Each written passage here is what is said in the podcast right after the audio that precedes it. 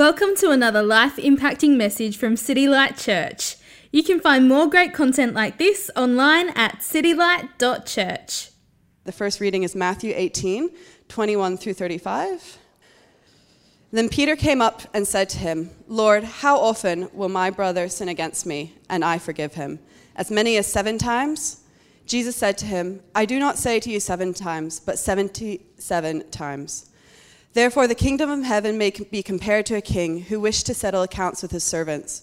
When he began to settle, one was brought to him who owed him 10,000 talents. And since he could not pay, his master ordered him to be sold, with his wife and children and all that he had, and a payment to be made. So the servant fell on his knees, imploring him, Have patience with me, and I will pay you everything. And out of pity for him, the master of that servant released him and forgave him his debt. But when that same servant went out, he found one of his fellow servants who owed him a hundred denarii. And seizing him, he began to choke him, saying, Pay what you owe. So his fellow servant fell down and pleaded with him, Have patience with me, and I will pay you. He refused and went and put him in prison and he sh- until he should pay the debt. When his fellow servants saw that he had what had taken place, they were greatly distressed, and they went and reported to their master all that had been seen. Then his master summoned him and said to him, You wicked servant, I forgave you all the debt that you pleaded with me, and should not you have had mercy on your fellow servant as I had mercy on you? And in anger, his master delivered him to the jails uh, where he should pay his debt. So also my heavenly Father will do to every one of you, should you not your, forgive your brother from your heart. The second uh, passage comes from Ephesians 4, uh, starting at 25. Therefore, having put away falsehood, let each one of you speak the truth with his neighbor, for we are all members of one another. Be angry and do not sin. Do not let the sun go down on your anger, and give no opportunity to the devil. Let the thief no longer steal, but rather let him labor, doing honest work with his own hands, so that may, he may have something to share with anyone in need. Let no corrupting talk from out of your mouths, but only such is good for building up and fits the occasion, and that it may give grace to those who hear. Do not grieve the Holy Spirit of God, by whom you were sealed for the day of redemption. Let all bitterness and wrath and anger and clamor and slander be put away from you, along with all malice. Be kind to one another, tender hearted, forgiving one another, as God in Christ forgave you. Therefore, be imitators of God as beloved children, and walk in love as Christ loved us and gave himself up for us, a fragrant offering and sacrifice to God. Oh, friends, it's good to see you tonight. If you if you've sort of flicked to Ephesians or want to go back to Matthew 18, that would be a good place to be. Uh, if I haven't met you before, I'm Simon. I'm the lead pastor here at City Light North Adelaide. It's really nice to see you here tonight. Uh, tonight is our last in the series, We Need to Talk. Uh, we've been at this sort of series for a number of weeks now. Uh, we began with outrage culture. We're sort of landing at the end with forgiveness. And uh, we've been across some pretty interesting ground uh, since. To, uh, next week, over the next three weeks, we're uh, going uh, having a three-week series in Paul's letter to Titus, um, thinking about sort of um, healthy. What was it? Healthy, healthy church, healthy discipleship. Yeah. So thinking through that. So over three weeks, and um, that's coming up. Um, so yeah, we are talking tonight about forgiveness. We're talking about forgiveness. Uh, C.S. Lewis said this To be a Christian means to uh, be a person, means to forgive the inexcusable because God has forgiven the inexcusable in you. From his book, Mere Christianity.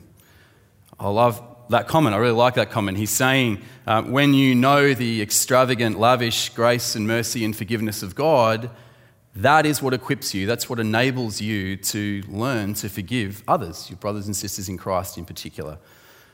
Uh, in that reading that Ruth brought us from Ephesians, Paul writes, Be kind to one another, tender hearted, compassionate, forgiving one another as God in Christ forgave you. You've been forgiven by God, so forgive each other. Leave the hurts behind, get over your grudges. That's effectively what he's saying. And that sort of sounds easy, right? Uh, but let's be honest, it's, it's much harder. I find it much harder. That's why C.S. Lewis goes on to say this uh, Everyone says forgiveness is a lovely idea until they have something or someone to forgive. Who agrees with that? I reckon it's pretty true. And there's this tension, right? We, we know that we should forgive, but we find it really hard to forgive. But the scriptures repeatedly say if you are a Christian, forgiveness should sort of just sort of flow out of us. It should be part of our nature, our new nature in Christ. But that requires a work of the Holy Spirit. And I'm going to pray that God would um, help us in just a few moments. But as we come to this subject of forgiveness, um, obviously we come with all kinds of, of stories, personal stories, personal hurts, where we've been hurt, where we've hurt others. Uh, we come with a number of questions regarding forgiveness, and I am a limited person with limited time. We can't get to all of those. But I thought I'd just share really quickly um, just four kind of qualifications as we come to think about forgiveness tonight, just to help kind of clear up some things as we head into this passage, in particular, Matthew 18. Um, they're not on the screen, that means they don't really exist, but no, they do. Um, four kind of qualifications that we probably need to consider tonight. Um, the first one is this forgiveness is an attitude and a transaction. It's an attitude and a transaction. Um, someone, I don't know, annoys you around you, and that really gets to you. As Christians, we're called to forgive them immediately, just immediately forgive them for being kind of annoying to us. But what if they don't, like, what if they don't accept our forgiveness? Uh, so let's say, I don't know, let's say Amy. Amy, I lend you my car, you have it for the weekend, um, it comes back to me, and it's just kind of trashed. I don't know, there's, there's empty Macca's containers in there, it's covered in mud, and it happens to be that down the left hand side, you've just scratched it, like it's, you've driven along the side of a wall. And you hand it back to me in that condition, and you go, there you go. And I'm like, whoa, like I didn't give you the car in that condition. Um, and look, it's looking terrible. But I sort of go, all right, I like you, I forgive you, I love you, I forgive you. And you go, whatever. And I'm like, but like, yeah, I lent you my car, and look what you've done to my car, and it's not in good condition. Look at my car, and uh, but I'm like, I'm willing to forgive you. And you go, like, I don't care. That's that's kind of we're not reconciled, are we? Like I'm hurt. I've I've sort of offered forgiveness, but there's been nothing in the back eh, coming back to me. There's no been no transaction. Um, so it's an attitude. I'm called to forgive, but there's also a transaction involved, reconciliation. Um, so forgiveness is an attitude and it's a transaction. Secondly, forgiveness is a decision and a promise. In that you annoy me, you do something that hurts me, I am called to forgive you and then to called to go on forgiving you. So it's a, it's a, it's a decision, I forgive you, and then a promise to go on forgiving. Um, it's implicit. That's the second thing. The third thing, first thing, it's an attitude, a transaction. Second thing, it's a decision and a promise. Thirdly, forgiveness is not the same as forgetting. Forgiveness is not the same as forgetting. See, forgiveness, it's an action. I forgive you. But forgetting, it's a passive thing. I don't actively forget to lose my keys, right? I do it regularly. But I don't actively go, I'm going to forget my keys. It's a passive thing, it just kind of happens. Sometimes you can't forget, but we can keep on forgiving. To use a kind of pointed illustration, if you're here tonight and you've been abused, or you know someone who has been abused physically, emotionally, um, you can forgive, but it's really hard to forget. Perhaps almost impossible to forget. You can forgive, but you can't forget. To forget, actually, would probably be to sort of trivialize away the actions of the other person who's hurt you in some kind of way. So, forgiveness is not forgetting. And fourthly, forgiveness does not remove consequences. Forgiveness does not remove consequences. So, if a, a woman in a relationship, be she a wife or de facto, whatever it might be, if a woman is beaten up by her husband or partner, um, she can say, I forgive you, but it doesn't remove consequences. Um, you know, the consequences might be, I forgive you, but I think you need to get some serious help and counselling. I forgive you, but you, something really drastic has to change. Or it could be, I forgive you, I do forgive you, and I'll come and visit you while you're in prison and support you in that. Forgiveness doesn't remove consequences. Um, similar thing, you know, let's say a, a woman has an extramarital affair. Um, you know, the husband in that relationship can say, or the, the other, the partner in that relationship can say, I forgive you, but it doesn't automatically mean trust is kind of immediately restored in that relationship. That will take time. There are consequences. So there's four brief sort of caveats, qualifications as we come to this subject of forgiveness tonight that I just wanted to share before we dive into Matthew chapter 18. But it's a big subject. It's, it's, I think it's hard to preach. It's hard to listen, potentially. Um, but let's pray and ask that the Spirit of God would do a work in us tonight. Let's pray. Heavenly Father, we thank you and praise you that really at the heart of the Christian faith is this idea of forgiveness. Uh, it's not our idea, we haven't created it, but for many of us in the room tonight, we've come to experience forgiveness. That which you wrought for us at the cross. And Father, we realize that to be a follower of Christ means that a key mark of our lives ought to be that of forgiving others.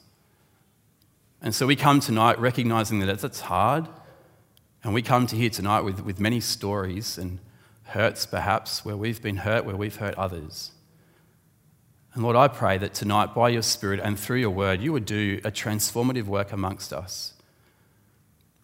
That you would make us, Father, more like Jesus as individuals, as a community for your glory, for our good and the joy of this city. And Lord, we ask this in Jesus' name. Amen. Let's just dive straight into Matthew 18 and verse 21. Hope it's in front of you. There'll be some uh, references on the screen.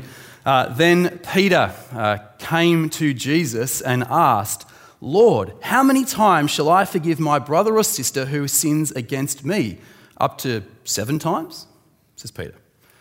Now, just before this moment in the narrative of Matthew's Gospel, Matthew chapter 18, Jesus has been speaking to his disciples about what to do when someone sins against you and they refuse to acknowledge that. Repent, we would call that. Um, the process of, of dealing with that person who has hurt you, you call it out, and they just go, whatever. You know, and Jesus has helped us think through that. But here it's someone sinned, I've forgiven them, how long do I go on forgiving them? How many times do I have to keep forgiving this person? That's how Luke kind of records the parallel in Luke chapter 17.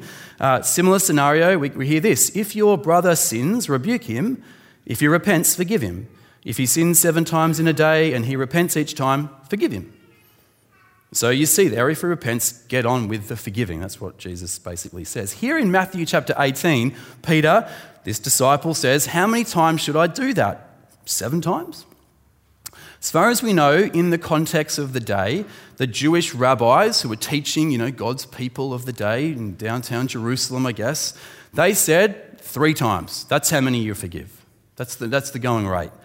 Was based on a really odd reading, actually, I think, of Amos in the Old Testament. You can look that up later. But the Jewish rabbis taught three times. That's how many times you need to forgive. So Peter comes up to Jesus, right, and says, So, Jesus, we're talking about forgiveness and how many times do you say I should forgive? Seven times? Like, you know, like, I get forgiveness, Jesus. I kind of know a bit about grace. The rabbis say three. I reckon seven. You can hear him, right? It's probably a bit like that. Seven times. I mean, that's generous based on the standards of the day. That's, that's, that's double Jesus plus one. Like, that's good, yeah? So much grace. I'm, I'm sure Peter, though, was a little disappointed when Jesus responded in verse 22. Jesus answered, I tell you, not seven times, but 77 times. Oh, probably Peter's like, whoa. Now, it's not just a random number, right, that Jesus plucks out of thin air, nor is Jesus just really, he just likes 11 times tables, right? I, you know, who, who loved 11 times tables when they were at school? It's so easy. I wasn't really good at maths, but so clear, so straightforward. Now, 77, right? 70, the number 77 only crops up one other time in all of the scriptures. Anyone know where it is? Genesis 4. I know it was on the tip of your tongue. Yeah. Genesis 4. Uh, nasty Lamech makes this boast to his wives. It's on, this, on the screen. Adah and Zillah, listen to me, wives of Lamech. Hear my words. I have killed a man for wounding me, a young man for injuring me. If Cain is avenged seven times, then Lamech 77 times. And you're going, what is he talking about? Earlier in Genesis chapter 4, Cain feared for his life, right? Lord, he says, I'm going to get killed. The Lord gives Cain a word of assurance. No, you won't, Cain. It's going to be okay. I, will give you this assurance, you know. If you get, if someone hurts you, I'll repay them sevenfold. Okay, don't worry. In the context, right, it's a word of assurance to Cain from the Lord. You're fine. Here, Lamech takes that and he perverts it, he distorts it. And you can see his logic, right? A young man struck me, I kill him. It's like it's mafia logic. Here we are, you know, like, you hurt me, I kill you. I kill your mother, I kill your mother's mother. Like, that's the kind of language, it's mafia style, right?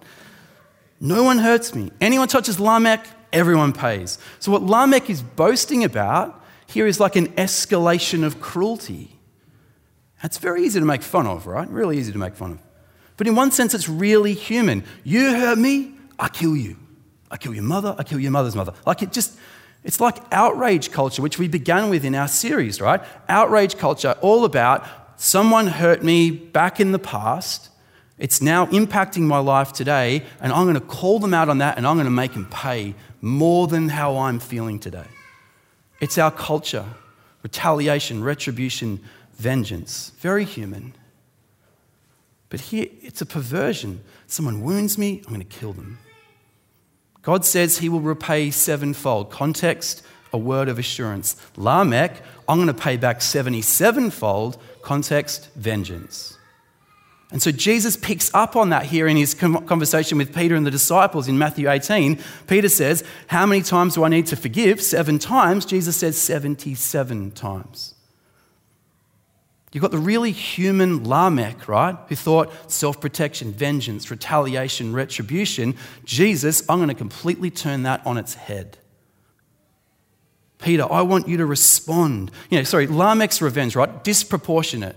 You hurt me, I kill you. Jesus says to Peter, I want you to respond to people who sin against you, who, who injure you physically, emotionally, spiritually, those who wound you Respond to them with disproportionate mercy, outrageous kindness. Not self protection and vengeance and retribution and revenge. That, that's unforgiveness, retaliation. You know, Jesus says, forgive in a way that is ridiculous, completely out of proportion. Radical forgiveness, outrageous mercy. That's what my people will be like, says Jesus. This new community saved sinners gathered round the Lamb. That's what this new community will look and be like. And Peter hears that, right? And I think he goes, Whoa, like you and me, that's hard. That's a challenge. 77 times. I mean, what Jesus, Jesus is really saying, it's, you know, it's, a, it's, a, number, it's you know, only up to 77. It's, ignore the quantity, just keep forgiving. Forgive beyond anything that they deserve. That's really hard. How do we do that? Well, that's what Jesus tells this parable, this story. If you understand this parable, says Jesus, here is the power, here is the resources you need, here is the gospel power you need to forgive someone no, no matter what they do against you, potentially. It's, it's knowing that you've been forgiven. The parable kind of breaks down into three scenes up on the screen um, outrageous forgiveness um, covers a big debt. Lack of forgiveness demands payment from others. A lack of forgiveness brings a terrible fate. It kind of goes really well at the beginning and then ends with misery. That's pretty much where we end. But here we go. Um, point one outrageous forgiveness covers a big debt. Uh, verse 23. Okay, this is how you're going to forgive, says Jesus. He tells the story. Therefore, the kingdom of heaven is like a king who wanted to settle accounts with his servants. As he began the settlement, a man who owed him 10,000 talents was brought to him. And you pause there and you go, 10,000 talents. We don't deal with 10,000 like talents these days, do we? How much is that? And this is where I put my beautiful business maths hat on, right? And we think through, like, how much was this? So here we go. One talent is equal to 6,000 denarii. And we learn from Matthew 20, a couple of pages on, that a denarii is the equivalent of one day's wage. So we're talking 6,000 denarii is equal to 20 years of wages. Sound like a lot? Yeah. A labourer's wage, let's say a labourer's wage is in Australia $50,000 per annum, you know, give or take. One talent, therefore, equals $1 million, 10,000 talents, 10 billion. That's the debt that is owed to the master by this servant. That's quite a lot of money, yeah? Everyone agree? 10 billion? It's a big amount. Um, it's so big, it's actually equivalent to the GDP of Madagascar. There you go. Um, that's, that's a lot of money $10 billion. Um, but I don't think that's even Jesus' point, right? The figure in Greek, actually, 10,000, that's the largest number you can write grammatically in the Greek language, in the original Greek language. It's, you know, you could say, you know, one 10,000, two 10,000, three 10,000. It's like our equivalent of like a zillion, yeah? Um, he owed his master a zillion dollars. It's a ridiculous amount of money. Technically, I think, I think the biggest number we have is centillion. Um, I don't even know how many zeros are on the back of that, but it's big. Let's run with 10 billion. So somehow, this servant, not from Madagascar, this servant has come to owe the master $10 billion. Verse 25 um, since he was not able to pay, you reckon, he's a labourer, he, I don't know, he delivers pizzas for Domino, I don't know. The master ordered that he and his wife and his children and all that he had be sold to repay the debt. Now, not literally, right? You sell all those things, they won't add up to $10 billion, especially in the culture of the day.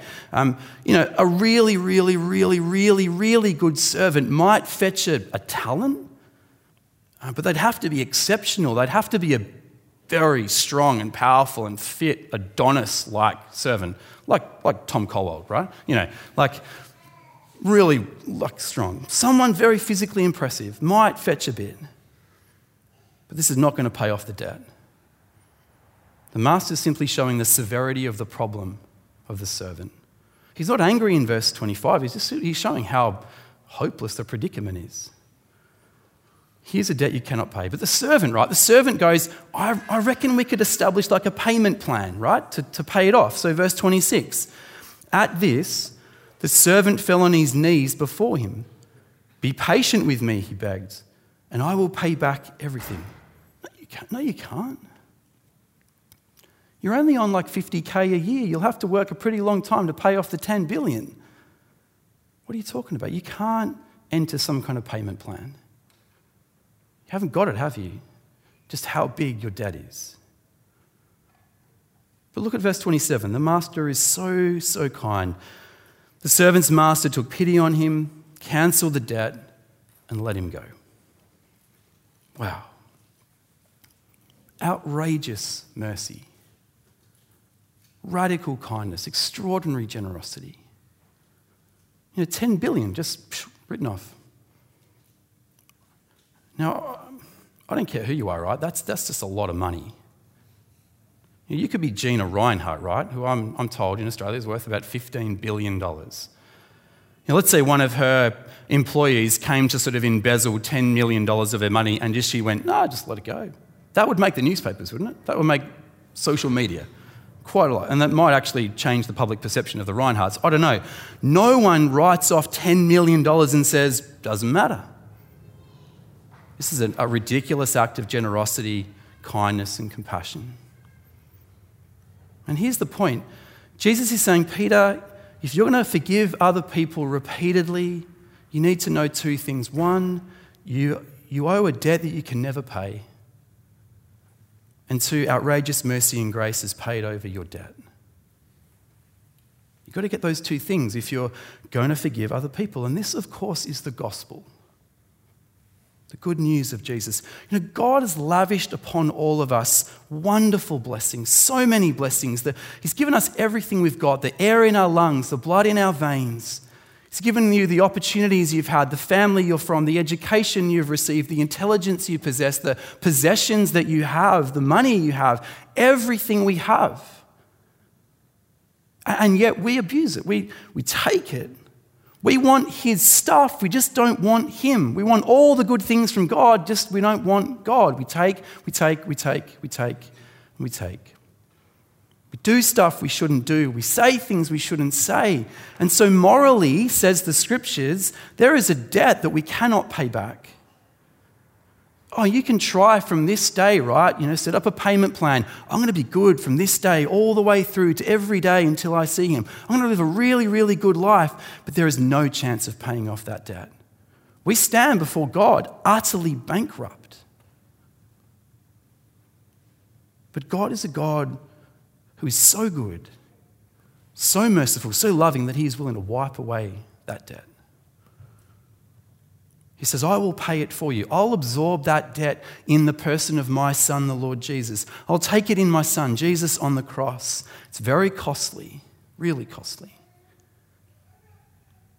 I will die in that man, Jesus Christ. I will take that debt upon myself that you might live. He pays our debt. He came to pay a debt that he did not owe because we owed a debt that we could not pay He came into the world. God emptied the treasury of heaven so the people like you and me who don't deserve Him could be free, no debt, and live with Him forever. That's forgiveness. He pays our debt.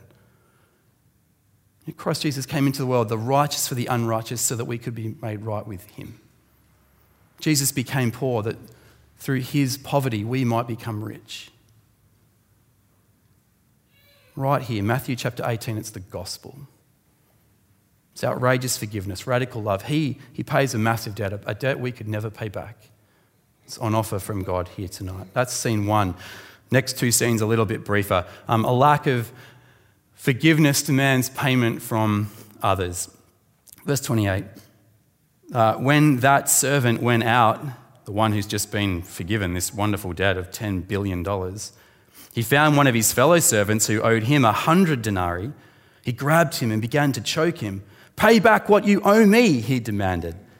His fellow servant fell to his knees and begged him, Be patient with me, and I will pay it back. But he refused. Instead, he went off and had the man thrown into prison until he could pay the debt. It's really striking. A lack of forgiveness demands payment from others. Firstly, what's striking, do you see the language that this man uses? Uh, that the debtor, the language that the debtor uses, it's the same as the servants in scene one. So, verse 26, the, the servant in the first scene, he fell on his knees. He said, Be patient with me to the master. He begged, and I'll pay it back. Verse 29, this debtor, what does he do? Falls on his knees. Be patient with me. He begged, I'll pay it back. Precisely the same language. And yet this man listens but doesn't hear. He fails to make the connection that this guy is in exactly the same situation that he was with his master. Let's unpack this a little bit as well. What's the sum of money we're talking about here? It's 100 denarii. Um, so, you know, based on what we did before, one denarii, it's a day's wage, one third of a year's salary, therefore, 100 days is equivalent to like $17,000, roughly. Now, I don't know about you. I'm grateful that Jesus kind of went for a reasonable sum of money here. Um, you know, it's not that the servant owed the master $10 billion and he sort of walks away and now, you know, this other servant owes him 10 bucks. He can just sort of write that off, right? It's not a big deal. But $17,000, it's a decent sum of money, wouldn't you agree? You know, you can go on a good overseas holiday for that, maybe two overseas holidays for that. You could buy a new car for that, you know, like someone takes that kind of money from you and refuses to give it back, that's going to hurt a little bit. It's going to hurt me personally. Like, I'm going to feel that. What's the point? The point that Jesus is making is that forgiveness is not easy. It's not easy. Jesus is not saying, you know, someone sins against you, they hurt you, they wound you, and you just sort of brush it off under the carpet. It doesn't matter. Unless you're a millionaire, right? For most of us, to write off $17,000 is going to hurt a little bit. But here's the question posed to us by this story How can the man who's been let off a $10 billion debt choke someone for $17,000? There's a massive disconnect. And Jesus' diagnosis is that he was probably never really forgiven. He never understood forgiveness. He never really knew what it was to be forgiven his debts. He didn't get the gospel. So, the third scene then, a lack of forgiveness brings a terrible fate. Verse 31 When the other servants saw what had happened, they were outraged and went and told their master everything that had happened. Then the master called the servant in. You wicked servant, he said. I cancelled all that debt of yours because you begged me to. Shouldn't you have had mercy on your fellow servant just as I had on you? That's the key diagnosis right there, verse 33. Shouldn't you have had mercy on your fellow servant just as I had on you?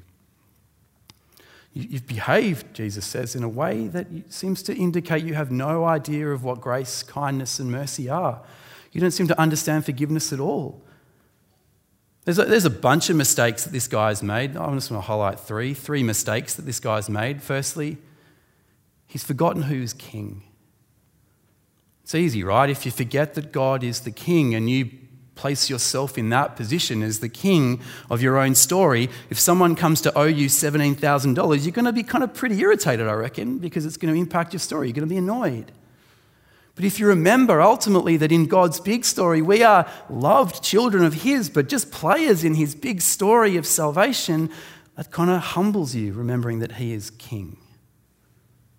He's the King. We, we play on His terms. And, and I think the man here had forgotten who was King. Second, perhaps most significant mistake he'd made, I think, is that he focused on the wrong debt. That's what the guy got wrong here. He's focused on the wrong debt. And for you and me, if someone offends us and perhaps we're struggling to forgive them, I want to ask us which debt are we focused on? The massive one that I owed God, but He's wiped clean for me, or am I focusing on the really small one that someone owes to me? The instinctive one, I think the easy one to do is to focus on the latter.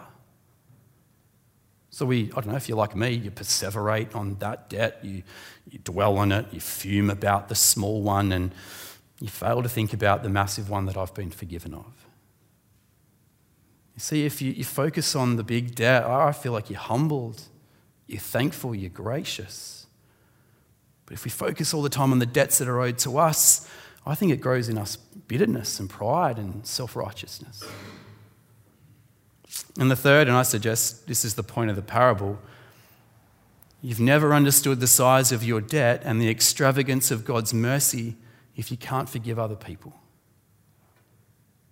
You, know, you and I owe trillions and trillions, zillions morally. Occasionally, someone will owe us a few thousand dollars. When you know the extent to which you've been forgiven, it does change you. It changes our attitude towards the debts of others. And then the last two verses of the story, the conclusion, verse 34. In anger, his master handed him over to the jailers to be tortured until he should pay back all he owed. This is how my heavenly Father, Jesus says, will treat each of you unless you forgive your brother or sister from your heart. Kind of two things going on here. One, there's this kind of ultimate sense about what Jesus is talking about. It's kind of ultimate. You know, if you cannot forgive other people, it's a sign potentially that you've never understood the forgiveness that comes through Jesus Christ. Earlier in Matthew, in the Sermon on the Mount, Jesus teaches this Blessed are the merciful, for they will be shown mercy. And here he says, Unblessed are the ones who are unmerciful, for they will be shown anger and wrath. Just to be really clear, um, forgiving other people of the debts they owe to you, the, the hurts they've done to you, that's not a, a precondition of being saved. It's not like, you know, I have to go out now and forgive every single person and make every right wrong. You know, that's until I've done that, then there's no way I can be saved and right with God. That's not what Jesus is talking about. Uh, forgiving other people of the hurts, the debts they owe to you, is a post condition of meeting Jesus.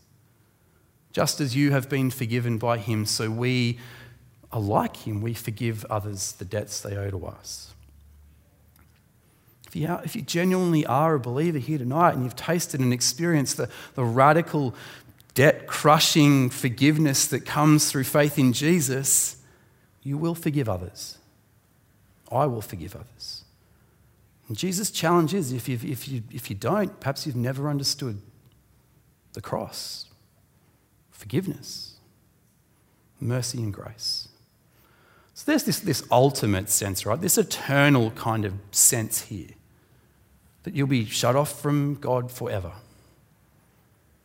But there's a milder sense, I think, here as well that maybe is true for more of us and many of us here tonight.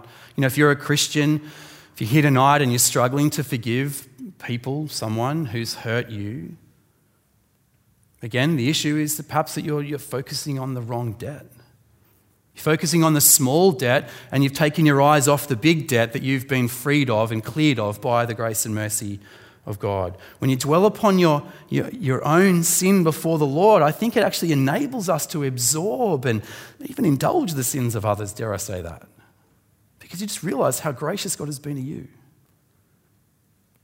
About 18 months ago, um, someone in the church that I was at came up to me and said, um, Simon, I need to let you know something. And I'm like, oh no, you know, gird my loins. This person said, I've finally forgiven you, Simon, for something you said to me back in March 2017. And I'm like, whoa. Like, you know, what, run, what runs through your head at that point, yeah? Like, what did I say? March 2017? That's a long time ago, you know. What an extraordinary thing to say, though. This bloke that said this to me, he's been in church with me for a number of years. Oh, you know, I've just forgiven you, Simon, for what you said to me back in March 2017. Now, I don't doubt this bloke was a follower of Jesus. I, um, but I think the man had so th- he had things out of whack. I don't doubt that I probably did say something that really annoyed him. Um, you know, got his back up. I probably overstepped something. I probably overstated something as well. I can do that. Um, I might have been a little bit harsh. I may be ungodly. Can I just remind you, you're looking at a very imperfect preacher.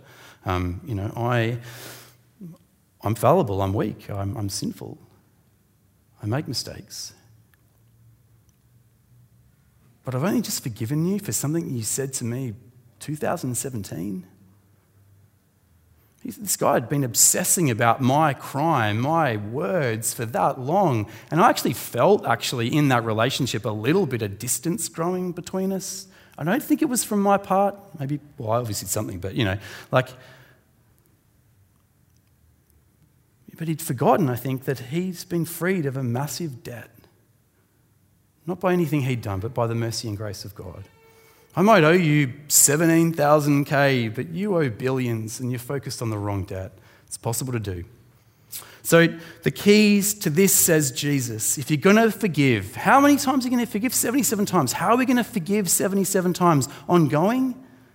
The answer is very simple, says Jesus. You need to know that there is a debt you cannot pay, but it has been paid by the outrageous generosity, the ineffable love towards you through Jesus Christ. That's what Jesus says. That's the, that's the parable. But I just want to finish tonight by telling a story. So, just a story that I love, that I've come across. And it's to do with the genocide in Rwanda um, back in 1994.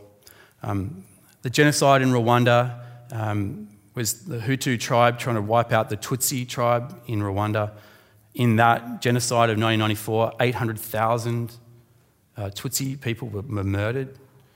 Um, and, and, effectively, the world did nothing, right? The world just sort of watched on. It was a massacre. There was a, a story, uh, many stories came out of this, of, of radical grace, but one was this. Uh, there was a woman named Adele, not my wife, but another Adele, um, who had a, uh, married to a pastor, pastor of a church um, one particular morning, gathered like we were, you know, are tonight, um, the, the Hutu sort of guys, armed with their machetes, burst through the doors of the church and they yelled out, you know, where is the pastor? Who's the pastor here? And Adele's husband stood up. They went up to him and they flayed him alive. They skinned him from head to toe while he was still breathing and then they slit his throat. Um, the, the fracas, the, the disruption that occurred, after that, the fights and stuff, led 45 members of that local church to be killed on that particular day. In the melee, Adele, the husband, the wife of the, husband, the pastor, her face was severely disfigured through it with a machete. And she lay among the dead, 45 dead, for, for three days until the church was able to come back in and to clean up the bodies. They found Adele alive in the, in the bodies. Over a period of time and, and through some physical healing, obviously, Adele got stronger. And she decided, as a follower of Jesus, she decided to forgive. It wasn't easy, but she decided to forgive. She, she kind of effectively said to herself, I could either grow bitter increasingly bitter over time, or I could forgive, trust the Lord in light of what He has done for me. But it, it wasn't like, you know, she went through this experience and then realized I need to forgive and clicked her fingers and it was fine. It took her years to work through that process. After several years, she recovered and she started actually working in the local prison, um, caring for Hutu prisoners. Um, many of the men who'd been involved in the, in the Rwandan massacres and the genocide. Um, she helped the prisoners with various things. She actually became known as the mother of the prison. She was there so much and helping so much. There's a really good chance as well, I don't know about this, but because of the nature of her injuries, what makes her forgiveness even more radical is that probably the nature of her, her injuries probably meant that she was no longer potentially able to marry. She wasn't suitable for marriage because of her disfigurement. I don't know, so that just compounds that. But these are her words. Let me share them with you. One day in the prison. One day, a young man named Lewis fell at my feet and he was weeping and kissing my feet. And as I looked down at his face, I saw that he was the young man who rushed in with the machete and killed my husband. He was the young man who put this scar on my head. And he looked up at me and said, Adele, would you forgive me?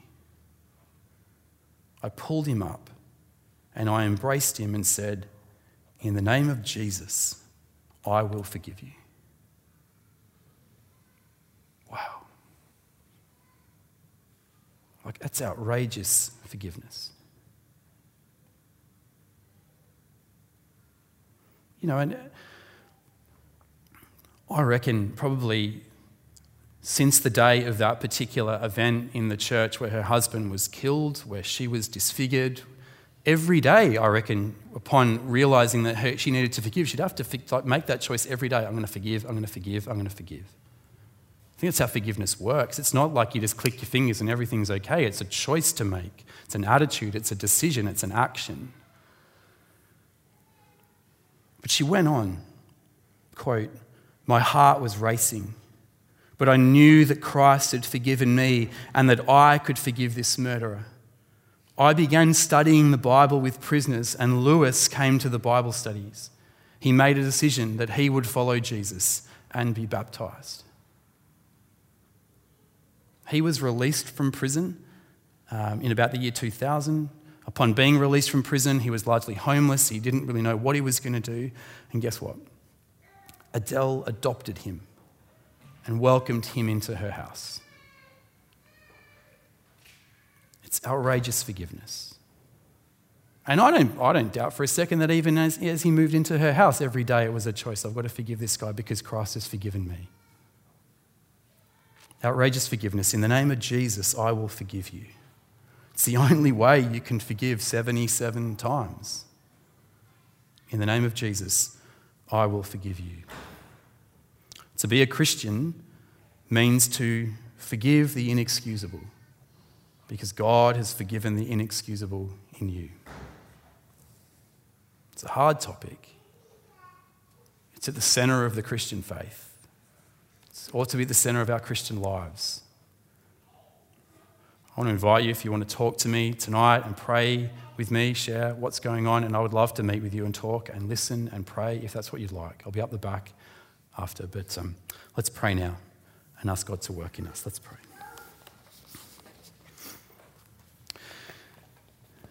Heavenly Father, we just praise you and thank you for the cross afresh tonight.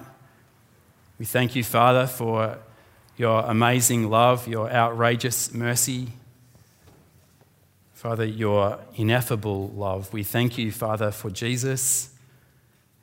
Father, we thank you that he gave up the, the comforts and the glories of heaven and came into our world, our sinful world, to rescue and to make a way for men and women like us here tonight to be forgiven and right with you. We recognize, Lord, that our debt was so great there was no way we could repay it, but we thank you again for your grace and mercy in giving us Jesus.